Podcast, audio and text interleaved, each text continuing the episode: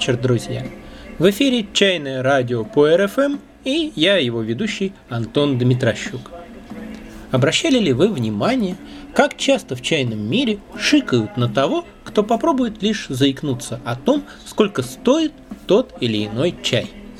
С каким высокомерием, а то и с откровенным презрением говорится что-нибудь вроде «Мы говорим о чае, причем тут деньги?»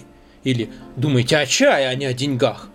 Как будто речь идет о какой-то святыне, а деньги, цены, рынок и так далее – это нечто грязное, низменное или вообще дьявольское.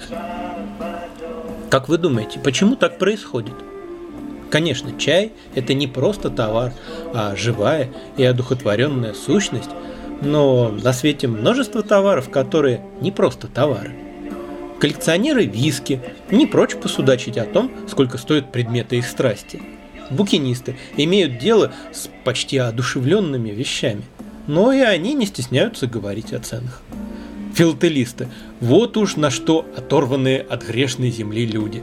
Ведь редкие марки, за которыми они охотятся, вообще не имеют никакой объективной ценности, никакого полезного применения, но и для них тема денег вовсе не табу. Но стоит сказать, например, в обсуждении какого-нибудь чая, что он в целом может и неплох, но если учесть его цену, то есть более привлекательные варианты. И на вас посмотрят как на человека, приценивающегося в храме к иконостасу. Интересно, правда? Это похоже на некий снобизм наоборот, противоположный по знаку, но равный или даже больший по модулю. Когда человек хвастается деньгами, смотрите, как я крут – какой дорогой чай я покупаю. Это, конечно, не очень умно и красиво. Ну, воспринимать приобретение как достижение вообще довольно глупо, но в сущности понятно. Такие люди, даже имея достаточно денег, все равно так ими обеспокоены, что завидовать им не хочется. Но когда человек выпячивает свое презрительное отношение к деньгам, смотрите, как я крут и высокодуховен – по-моему, это еще глупее. И свидетельствует о неком неблагополучии.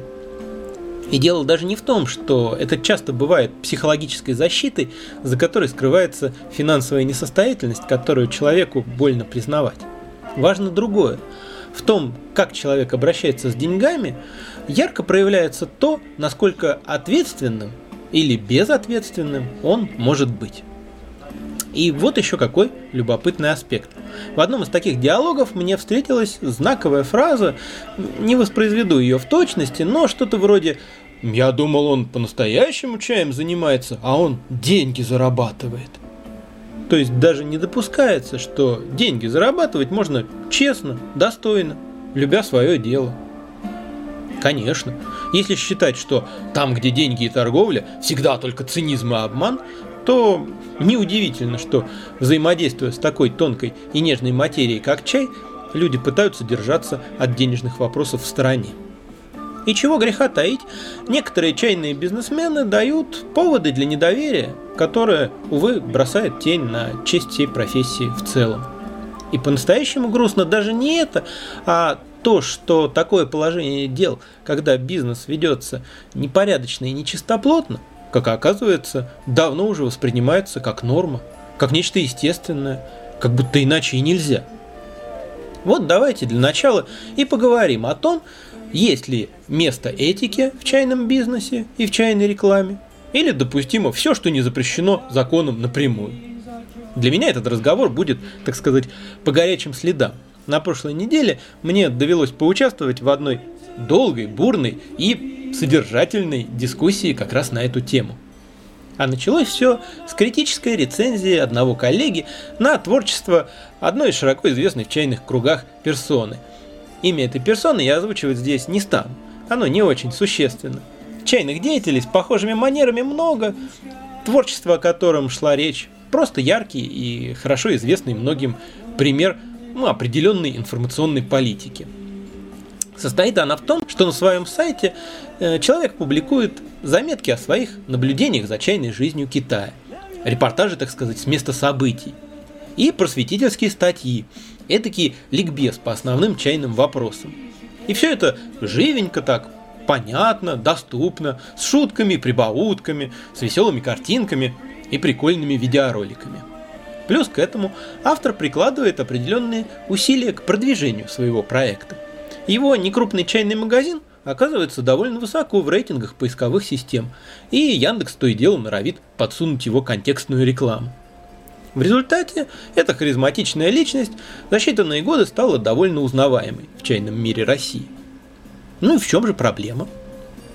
А проблема в том, что его просветительские заметки изобилуют неточностями, искажениями, преувеличениями, пробелами в необходимых сведениях. Но при этом все говорится с такой уверенностью, что его читатели впитывают это безо всякой критики, веря на слово порой в дикую ахинею. И ладно бы дело было просто в ограниченности знаний автора. Но к ней добавляется еще и намеренное запутывание читателя, в котором явно просматривается корыстный интерес. Например, берется чай, хорошо известный в России под одним определенным названием. Ну, так уж сложилось, хотя в Китае его могут называть по-разному. Называется по-другому, названием плохо понятным российским покупателям. И говорится, что это эксклюзивный, очень редкий чай – который в России очень трудно найти, а вот у автора он есть. Налетайте! Или другой пример. Берется пуэр весьма невысокого качества и описывается так, как будто это лучший пуэр на свете. Я так долго его искал, я так рад и горд, что он теперь у меня есть. Это должен обязательно попробовать каждый любитель чая. Ну и все в таком духе. Это практически дословная цитата. И цена на этот пуэр ставится в четверо выше обычной, разумной. Как хотите, но, по-моему, это элементарная нечистоплотность и непорядочность. Так что ничего удивительного, что чем больше человек разбирается в чае, тем более критически он обычно относится к деятельности этого автора и других ему подобных. Так вот, один мой коллега решил написать серию рецензий на статьи этого автора с разбором всех случайных и намеренных ляпов, которые там присутствуют. И под первой же из них, не без моей помощи, возник диспут, продолжающийся вот уже вторую неделю. И это просто поразительно, насколько в штыки была принята эта критика и сколько искренних защитников нашлось у деятеля, о котором идет речь и их аргументы заставляют серьезно задуматься над тем, что происходит в чайном обществе и в обществе вообще. Одни говорили, да, правильно, но зато какой он яркий, харизматичный. Люди благодаря ему увлекаются чаем, и мало кто привел столько людей в чайную тему, сколько он.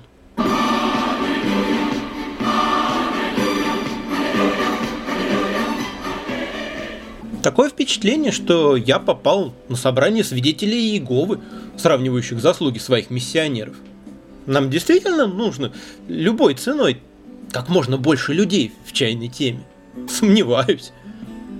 Другие говорили, да, но если он так популярен, если он так нравится публике, значит он востребован, он делает то, что нужно людям.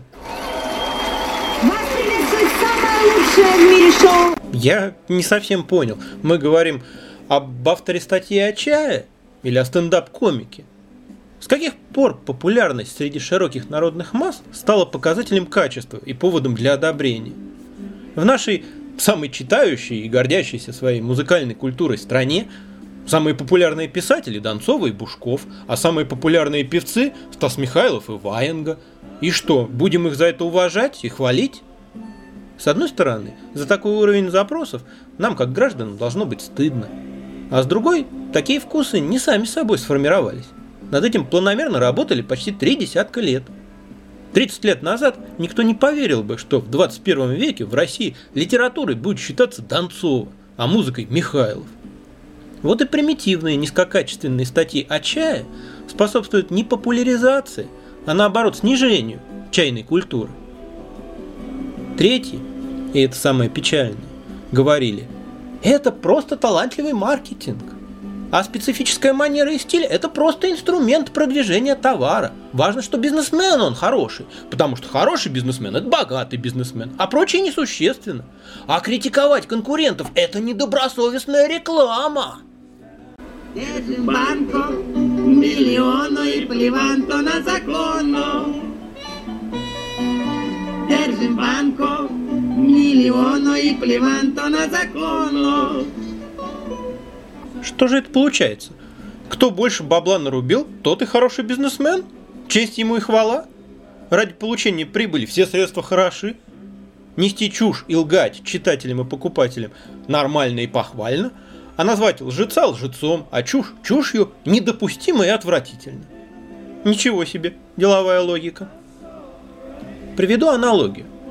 В любой стране встречаются бездарные и низкоквалифицированные врачи. Встречаются и мошенники от медицины, злоупотребляющие доверием пациентов. И в здоровых медицинских сообществах факты ошибок, нарушений этики и преступлений вскрываются, признаются, придаются огласке, осуждаются. Это неприятно, но необходимо, чтобы обеспечить безопасность и повысить качество медицинских услуг, и чтобы не уронить престиж профессии и не утратить доверие пациентов. И тот, кто поднимает эти болезненные темы, оказывает всем важную услугу. А у нас подобное расценивается как грубое нарушение профессиональной этики, как предательство, как оскорбление всей медицины. То есть все шиворот на выворот. И излишне говорить, каким результатом приводит эта круговая порука молчания и нетерпимость, критики и гласности. Страшно, что ложь понемногу становится нормой, а возмущение ложью прямо-таки экстремизмом. Недавно я читал интервью в кондовом стиле «Люди интересных профессий» со стюардессой. «Люди, наверное, часто интересуются подробностями вашей работы?» – спросили ее.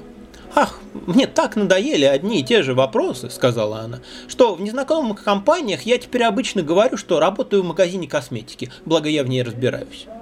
Вроде пустяк, и никому нет от этого вреда. Но задумайтесь, человек врет не по необходимости, не во благо, а просто для удобства.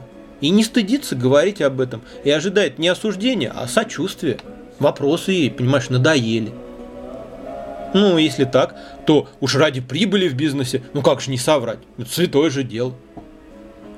Несуществующая ныне страна, в которой я родился и вырос, не отличалась особой правдивостью. Но, насколько я помню, Детей в ней учили, что врать всегда очень плохо, какие бы оправдания вранью не находились. И что надо оставаться честным до последнего. И что если ты смог сказать правду, когда это было невыгодно или опасно, вот это и есть успех. И правильно учили, между прочим. Ну о чем говорить, если по данным недавнего опроса 80% россиян считают, что искажение информации в СМИ в государственных интересах допустимо и даже необходимо. Можно было бы задуматься, почему у нас такое государство, что в его интересах нужно искажать информацию. Но в данном случае для меня важнее то, что абсолютное большинство моих сограждан согласны, чтобы им врали, и считают это правильно. Но вернемся к чаю. Итак, с информацией о чае то же, что и с самим чаем. Она бывает разного качества. И низкокачественный, но яркий и доступный продукт пользуется большим спросом, нежели высококачественный. Это не какой-то объективный и универсальный закон жизни, но при нынешнем уровне культуры потребления это данность. Яркие, броские, безапелляционные, но при этом примитивные и пестрящие глупостями и преднамеренным враньем статьи – это как банановый улун или земляничный пуэр. Можно и нужно ли всерьез бороться с банановым улуном и пытаться переубедить его поклонников? Вряд ли. Но говорить о том, что нет, это не чай высшего качества. Объяснять почему и предлагать здоровую, качественную альтернативу надо. Соответственно, надо не стесняться и прямо и открыто говорить, что такой-то и такой-то блог или сайт – это некачественная информация о чае. Объяснять почему и предлагать качественную альтернативу. Конечно, надо проводить границу между банальной некомпетентностью и намеренным враньем. Но это не значит, что первое простительно. И то, и другое – это злоупотребление доверием аудитории. Если человек без медицинского образования прочитал научно-популярную книжку о пластической хирургии, задал пару вопросов знакомому хирургу и взялся кухонным ножом подправить соседу нос. Вы же не будете считать, что тут все в порядке? Хотя сосед, конечно, сам дурак, что согласился на такое. А ведь мозги не менее важны, чем форма носа. Так что прежде чем принимать во внимание чье-то околочайное творчество, стоит попытаться прежде всего понять, насколько его автор разбирается в том, о чем пишет. И не надо вестись ни на уверенный тон, ни на то, что человек был в Китае и видел все своими глазами. Вот последняя очень распространенная ошибка. Нет лучшего способа заслужить репутацию знатока чая, чем съездить в Китай. Так вот, тот деятель, которого я привожу в качестве примера, говорит очень уверенно и категорично. И, кстати, живет в Китае. Но штука в том, что личное присутствие в эпицентре событий еще ничего не гарантирует. Если попросить высококвалифицированного чайного профи и человека, ничего не понимающего в чае, сходить на китайский чайный рынок и снять об этом визите видеоролик, вы получите два совершенно разных медиапродукта потому что обращать внимание они будут на разные вещи, и даже одно и то же интерпретировать по-разному. Думаю, вы понимаете, что достоверная и полезная информация будет только в одном из этих роликов. Современное общество склонно к излишнему релятивизму. Дескать, все относительно, каждый по-своему прав, любое мнение имеет право на существование. Это так удобно. Не приходится ни с кем спорить, а главное, не надо отвечать за свои слова – Какое хочу, такое мнение и имею, а вам какое дело? Но мнение компетентного человека и мнение некомпетентного человека неравноценны. Это надо четко уяснить. Можно иметь мнение, что дважды два равно пяти с половиной. Но если вы воспользуетесь этим мнением при расчете конструкции моста, быть беде. Что же касается откровенного вранья, то оно в чайном мире встречается не так уж и часто, и даже не потому, что все такие честные, а просто информации о чае теперь много, и вранье легко проверить и разоблачить. Зато очень часто можно встретить манипулятивные приемы, направленные на то, чтобы создать у читателя выгодное для себя и далекое от реальности впечатление, не рискуя при этом быть увлеченным во лжи. Ну, вот, например, использование разных точек отсчета. Как это делается? Допустим, есть пуэрный завод, назовем его условно С – в тесном контакте с которым мы работаем и недорогую продукцию которого продаем. На нашем форуме, в теме, посвященной этому заводу, мы говорим о преимуществах его блинов перед еще более дешевыми чаями. Эти преимущества есть, так что все по-честному. А в соседних темах мы объективно, серьезно и честно сравниваем между собой ну, какие-нибудь уважаемые бренды, э, допустим, Вистерию и Чинтай – и оказывается, что у любого их продукта есть и достоинства, и недостатки. И это тоже чистая правда. Что же получилось? Несведущий читатель, желая разобраться в пуэрном мире, заходит и видит, что завод С аргументированно хвалит, а Вистерию и Чинтай что-то не очень. Вуаля! Это явление распространено очень широко. О чае вообще человек может писать очень объективно и точно, но в своем чае он подчеркивает в первую очередь достоинства – нам это тоже свойственно. Ну, правда, я стараюсь не умалчивать и о недостатках, а о плюсах говорю не с целью расхвалить свой чай посильнее, а в основном, чтобы указать на те качества чая, которые показались мне ценными и обусловили попадание этого чая в нашу коллекцию, чтобы люди обратили на них внимание и они не остались незамеченными. Но все равно любые заинтересованные описания грешат субъективностью и однобокостью. И на это всегда надо делать поправку.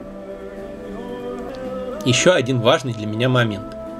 Низкий уровень информационных материалов о чае часто оправдывают необходимостью быть понятным как можно большему числу читателей, в том числе и не очень подкованным.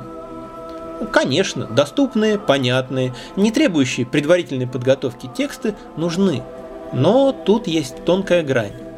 Одни дают информацию максимально доступной непосвященному форме, ясно давая при этом понять, что это только азы, что дальше в этой области целый огромный мир знаний и возможностей, овладеть которыми бывает трудно, но интересно. И что, зная только азы, нужно быть очень осторожным в суждениях. Ну, в общем, что все не так просто, как кажется. И это увлекает. Это вызывает желание сделать еще один шаг в этот мир знаний, и еще. А другие создают у своей аудитории иллюзию, что все очень просто. Что этот минимум базовых знаний и есть все, что им необходимо, что они уже все знают. Эта иллюзия успокоительна и приятна, и аудитория так и остается на этом поверхностном уровне. У меня есть друг, который любит информировать других о разных интересных вещах и может емко и точно в двух-трех фразах объяснить суть любой практики или науки. И он это делает на таком позитиве и с такой завершенностью, что почти ни у кого не возникает желания изучить тему по-настоящему глубоко. Такой подход будто бы рассчитан на апатичных дебилов, которые или не захотят, или не смогут узнать больше. Ну так нате вам хотя бы выжимку самого основного. И когда такой подход начинает преобладать, Люди оправдывают ожидания и мало-помалу превращаются в апатичных дебилов. Поэтому мы так и не любим популяризацию чайной культуры, которая осуществляется с такой вот простотой. Боюсь, друзья, я создал у вас впечатление, что в чайном пиаре все очень страшно и безнадежно, что все вокруг только и хотят вас обмануть или превратить в запутавшихся, нашпигованных мифами дурачков. Как же от этого уберечься? Где взять чистую честную и рассчитанную на разумного и развивающегося человека информацию о чае. Ну, если бы я был талантливым маркетологом, то в этом месте я бы тонко намекнул. У меня! Есть множество талантливых не в смысле маркетинга, а действительно талантливых чайных блогеров и множество полезных информационных порталов о чае. Но я сознательно не дал ни одной ссылки и не упомянул ни одного имени – в этом море важен не маршрут, а светлая голова капитана. Даже у самых авторитетных чайных метров можно найти неточности и заблуждения. Многократно перепроверяя информацию для просветительских выпусков радио по РФМ, я прекрасно это вижу. И даже у не очень толкового автора можно обнаружить что-то ценное. Учитесь не быть легковерными. Учитесь задумываться, откуда берется то, что вам говорят. Учитесь сомневаться, сопоставлять информацию из разных источников, мыслить критически и здраво. Погружение в мир чайных знаний прекрасно тренирует эти умения. А они очень полезны, если вы хотите жить жизнью мыслящего существа.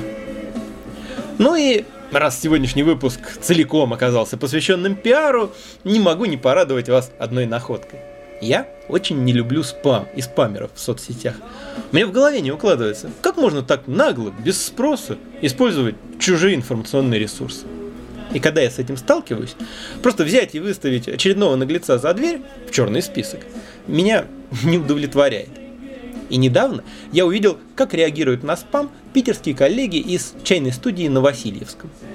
Им, как и многим другим чайным группам, на стену кинули объявление о семинаре по цитирую, даосскому чайному искусству, даосским практикам общения с настоящим чаем, в скобочках пуэром, и проникновению в высшие уровни даосской чайной традиции. Что же они сделали? Они скопировали и перевесили это объявление от имени группы, предварив его комментарием с такой тонкой иронией, что авторы объявления, по-моему, ее даже не поняли. Прекрасный метод. Так я и буду теперь поступать, но только ирония у меня другого калибра, потолще.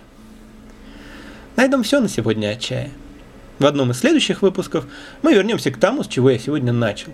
К тому, какую роль в восприятии чая играют деньги. Старая добрая музыка, Муди Блюз, сегодня весь вечер в студии самой домашней чайной «Сова и панда».